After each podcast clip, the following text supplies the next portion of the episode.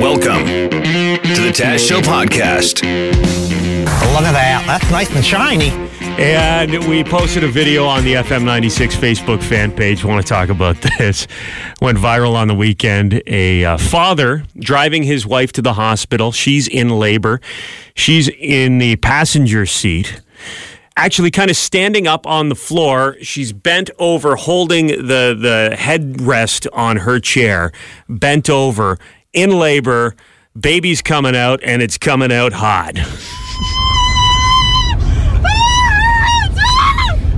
They've got their like three. minutes. Can you wait two minutes? He says. That's how it works. Honey, I just got this baby detailed. Can you wait two minutes? Can you wait like two minutes? Hold on, hold on. Three kids in the back seat of the car too, watching this.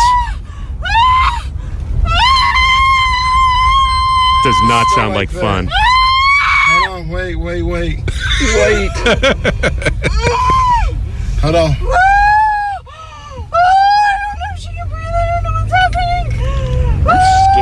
It is scary, man. Oh,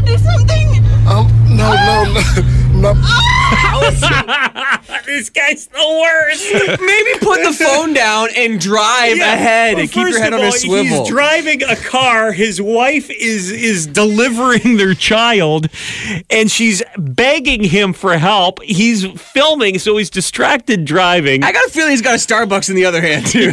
He's got three kids. I shouldn't have stopped for the Starbucks. Drive. Hold on. I'll get a baconator combo. This guy. hey, Did you hear what she said? She's like, please do something. I don't know if the baby can breathe. He's like, oh no, oh. no, hold oh, on. I don't know if she can breathe. I don't know what's happening.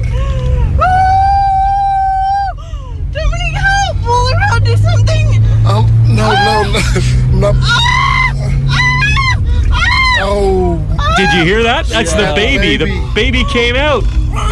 oh my gosh. The baby's born. Wow. She's she's holding the back of the chair. She like one hands. Oh my goodness. She should get a, a receiver job with the Buffalo Bills. They could use all the help they can get because she catches this baby with one hand, pulls it around, and she's now holding this baby. Dude is still driving and filming Yeah. the situation. and the kids haven't looked up from Minecraft on the iPad. no, the kids look absolutely stunned in the back seat. They're pale, staring right at like, what are we watching here? Dad's a maniac. Oh my goodness. We just delivered a baby in the car. We did not just deliver a baby in the car. She just delivered a baby in the car. We just delivered a baby in the car. You got a question? Ask a lawyer. Ask a lawyer. A question about custody or a neighbor. Ask a lawyer. Ask a lawyer. Ian Snedden, partner with Cohen Highley Lawyers, in studio taking your questions. Let's go to Jason. What's your question? You're on with Ask a Lawyer. Okay, so when I was, uh, you know, as a younger adult, I um, few indiscretions here got with the law, um, and I now have a record.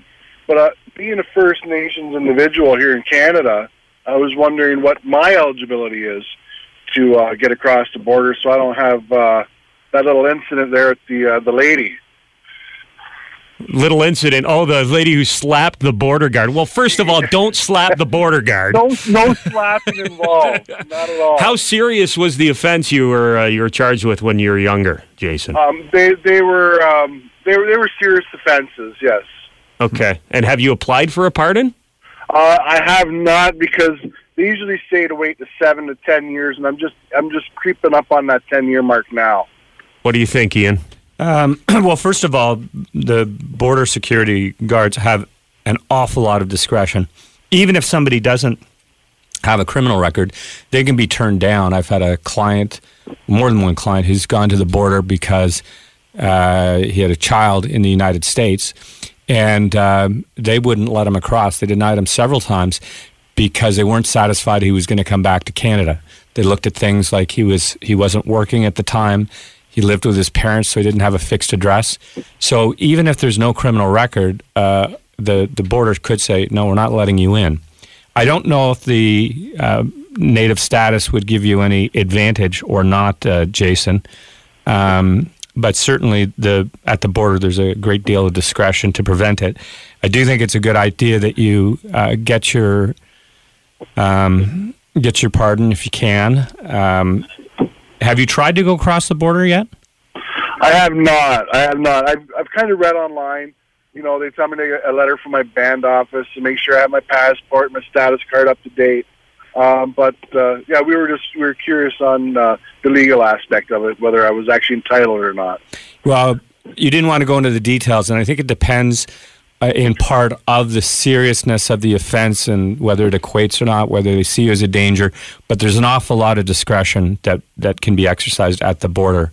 You might want to consult with an immigration lawyer on that. Alrighty, Okay, good luck, Jason, and behave Thank you. yourself. no slapping. Bye. And what time for one more here? Susan, you've got a question about your family member. What's going on? Hi, um, I have a child who was common law with someone, and no children are involved. He had a house before they were together. He put the down payment, and I do believe there were some payments made by the other partner, but now she has come back and said that she's served him with papers to pay, you know, half what the house is worth and et cetera, and we're not quite sure where to go from here. The house is in his name, It correct? is indeed. Uh, but they both, and he acknowledges they both put money into the house when they first purchased it. And he knows exactly how much money was put in by her. and he'd like to just give that money back, where she's saying, I want half the value of what the house is worth. Well, no, there's a little more. She ran up a credit card, so he's paying her debt on his credit card. and the wedding was put off, so all the money that was put out has come back to her, so he hasn't got any of that. And Ugh. then um, what's happened now is he won a car a year and a half ago Wow, how'd he win a car?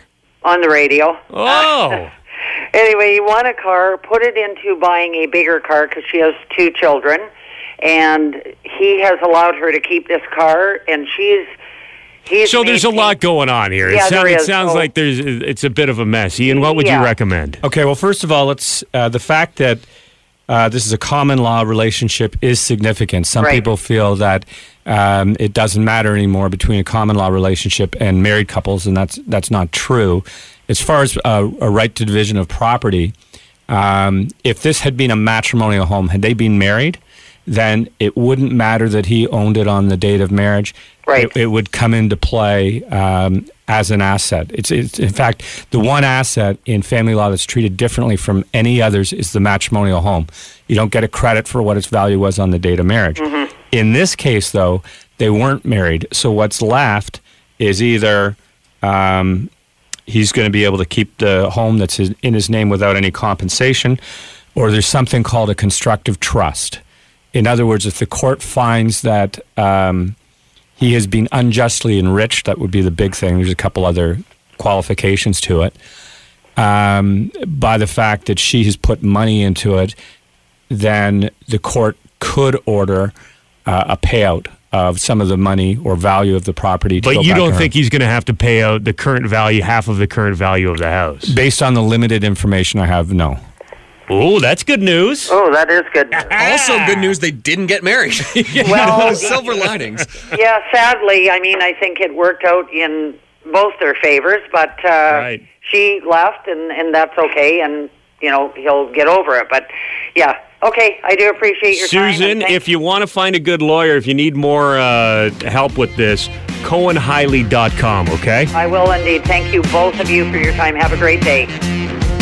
Devin Peacock. I wanna see you peacock, cock, cock. Sports You time with peacock, Peacock. You peacock. Earlier, Dev, you made the statement that You peacock, cock, the chair umpire ruined the women's final at the U.S. Open on the weekend. Explain the situation here. So this was the uh, women's final, as you said, on Saturday between Naomi Osaka and Serena Williams. Uh, Osaka won the uh, first set uh, pretty uh, cleanly, six two. In the uh, second set, there was uh, a couple incidents between Serena Williams and the uh, chair umpire. Carlos Ram- Ramos, I believe is his name.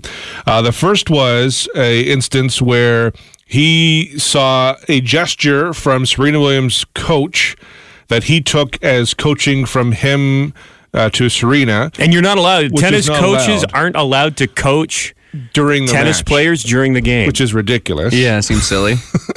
But uh, so there was a gesture. She denied it was uh, coach uh, like a, a pre-assigned gesture between the two of them. After the match, the coach did uh, admit that he was giving her a signal, so she got a, uh violation for that. Then the second time was uh, after. So after that happened, uh, she was upset. Uh, Serena Williams was upset. She had some words with the umpire. Nothing came from it, but she was still frustrated. She lost a match after that. Slammed her racket on the ground. Got a second violation for that, and that further upset her. And at that point, later on, she went to the umpire and called him a thief for stealing a point from her. She was given a third violation. When you have a third violation, you lose the game.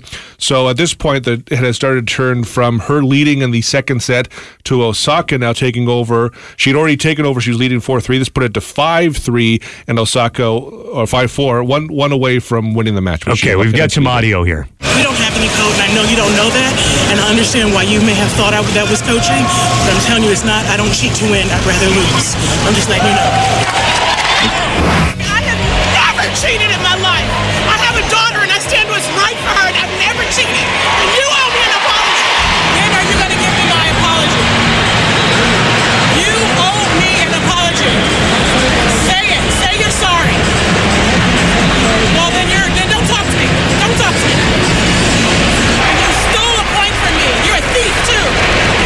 Code violation, verbal abuse, game penalty. She's really yelling at the guy. Is is he like? Is she not breaking the rules there? the issue isn't for me whether or not she's she was yelling at the guy because Serena Williams does have a history in in tennis of yelling at officials and getting penalized for verbal abuse. The issue is you have plenty of male tennis players who do the exact same thing. Andy Roddick tweeted out last night or yesterday that he said worse and never once got a penalty. So it's a it's a woman thing. I, I don't That's know. a- I saw a lot of people trying to make it a race thing and a woman thing on the weekend. I don't know if in this case sexism was at the root of it. This this this ref this umpire is apparently he's like he's a gold band umpire. So he and there's only about twenty of those. So he's very highly regarded. It could be in his case he is just an extreme stickler for the rules and he upholds them no matter what. But it's just some of the way he responds is different. Last year, uh, he gave a ticky tack penalty to Rafael Nadal for a time violation. Nadal got upset with him and told him, pointed at him, and said, I'm going to make sure you never referee another one of my games. And there was no response from Ramos in that case. So you have cases where you have like. but she also said that too, and he didn't penalize her for that statement. He called her a thief. She, She, said she, called him a thief. She got, pe- uh, and then he penalized her for that statement. But before, she also said, "You'll never ref a game for me again," and he didn't get her. She trouble. kept going. She kept going Yeah. and going. Like, should she not have known where to quit? Like, if you if you just keep yelling at the umpire, you'd think eventually they're going to have to do something. Like John McEnroe's entire career, half of his That's career true. is is him Yelling You, at got to be kidding me! Like he's got T-shirts of you saying you got to be killing me. But he got kicked out of the 1990 Australian Open for his attitude and uh, getting penalized. One time, like his, so his- it does happen to men. one you got ki- the the point is it happens there's so many more cases for women where they get penalized rather than men. Even at the US Open last week they have penal there was a Alizé Cornet was penalized for changing her shirt Mm-hmm. So what she did, because it's super hot, she went out and she went in and she changed her shirt. She came back, realized it was on backwards. So while she's in the chair, she turned it around. She got a penalty for that. John Isner. Now on the front of the shirt it said the ref is an idiot. John Isner changed his shirt umpire. 11 times, didn't get a penalty. Novak Djokovic sat shirtless for a couple minutes to cool down, didn't get a penalty. Like there, there's, there's. Well, those are dumb rules. Those have no effect on hap- the game whatsoever. I don't even understand those the women, dumb tennis but not rules. to the men. Yeah, there shouldn't be a double standard. But there is, and that's Yeah. the that's the entire point of all these different cases. You can find one case in 1990 of John McEnroe being penalized, but there's 10 other cases where John McEnroe did the same thing where he wasn't. There's cases for Andre Agassi, Jimmy Connors. Go down the list of all these male tennis players. Andy Roddick, who admitted to doing it, they don't get penalized. I don't know. I Andre Agassi. I pulled up a video. He called the ref an sob, and he got penalized. Did he lose an entire game in the U.S. Open No, final? but that was one. That's not. He needs Like, three point- strikes though. The point of the umpire is to de-escalate. The point of the umpire is to not know your name. We know this guy's name. Like he ruined the U.S. Open final because Naomi Osaka's first Grand Slam title. She's the first woman from Japan to ever win a Grand Slam title. And, now we're not an- talking about that. We're talking And now there's an asterisk. She was going. I think she was going to win Is this there an asterisk? regardless. Beside, why does it always have to be sex or race? Can this umpire just not like somebody's attitude and think they're a jerk? I think so. I think there are two things at play. Like in this Like case, if a man doesn't like the attitude of a woman, why is that wrong? It's you don't like a, the way a person is behaving. Why can't it be that be the perspective instead of oh he's punishing a woman? in this case, I, I don't know if, if sex or sexism was at the root of Ramos and him acting the way he did, but for the U.S. Open and the way they run their tournament specifically, I think they've got a problem with sexism. It's going to be a. I, I wonder if the next rule is going to be that the ump at the women's uh, U.S. Opens or whatever has to be a woman, so that you take out the sexism. No, so previous violations where she's been uh, she's had penalized have been from female umpires. So I think it's sexist. It's the U.S. Open has a problem in terms of how they officiate male matches and female matches. I don't know if sex was at the root of this, but he was clearly hundred percent in the wrong.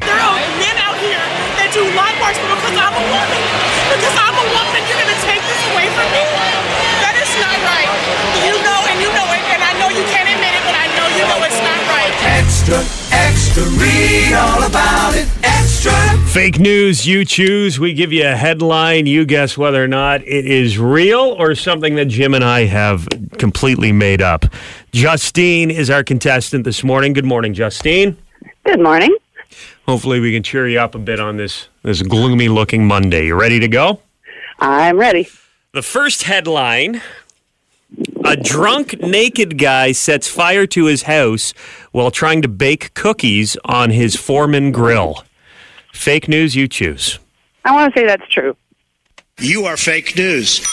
It is true. Uh, This was in Florida, Niceville, Florida. 5:30 p.m. Smoke coming from a house. Firefighters show up. Naked guy uh, came to the door. He said he started boozing around nine that morning. Drank over half a gallon of liquor. Then he got hungry and decided to do some cooking. I love college. this guy was not in college. he was in Florida. He uh, he tried to bake cookies on his George Foreman grill. Forgot they were there. Then when he noticed that uh, fire had started, he threw some towels on top of the fire to smother it, which just made it worse. Then he forgot about the fire. and uh, he admitted that he had also been smoking pot. There's no word on whether or not he's facing charges for any of that nonsense. Next headline Is this true? Pizza sent 2,300 Americans to the emergency room last year. Fake news, you choose. Pizza. I'll say true. You are fake news. You got it. Wow. The top four pizza injuries are falling while you're picking it up from a restaurant, falling while you're making pizza, burning yourself while Yeah. you're taking the pizza out of the oven, or you get that hot cheese on the roof of your mouth. That's the worst. And the top pizza injury, bad cuts Uh, from, from uh, mishaps cutting the pizza. yeah, dude, those pizza spinner cutters, they're unwieldy. you lose control of that Yeah. thing. Look out, fingies. Next headline here Missing Australian baby recovered, found inside kangaroo pouch. Fake news, you choose. I want to say it's true. Failing pile of garbage. we made that up. We all want that to be true, though, right? A little baby, cute little baby sticking its head out. Mama. Next headline Man sues Garfield creator Jim Davis after his cat dies from eating too much lasagna. I want to say true for that. Fake news. Failing pile of garbage. That's what me and Taz were laughing at when we made it up right before we came on there. Uh, they hate Mondays, those cats. That, that is true. That is true. Last one here. You need this for the win. Fake news you choose. A woman tries to light a candle during a power outage. Turns out it's a stick of dynamite. Oh goodness. Um, I'll say true. You are fake news. Nice. You got it. Yeah. Bridgeport, Connecticut, there was a power outage last week because of thunderstorms. This story is actually pretty sad. 30 year old woman uh, went to light a candle. Turned out it was a stick of dynamite.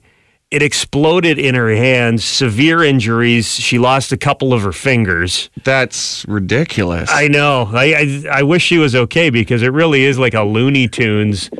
Uh, It's literally a situation. scene. It's- it- I've seen down, that. Whoa! The dynamite was in her hand. Why would she have dynamite in her house? Is the big question. They bought the house a couple of years ago. The previous owner, for whatever reason, left dynamite in the basement, and they had remembered seeing these candles downstairs. Oh my god. So when the power went out, they they grabbed the stick and uh, yeah. I guess that moment you hit it with the lighter and it starts going instead of burning like a candle. Because what do you do? Do you throw it in the basement or you try to run outside and throw it outside? You Yeah. know? Toss it to your husband. Hope he has a good insurance policy. Hot potato. Hey, I just want to sincerely thank you for listening to the Taz Show podcast. If you want more, subscribe. You can find us on Apple Podcast, Google Podcast, and wherever you get your podcasts. All the podcast places.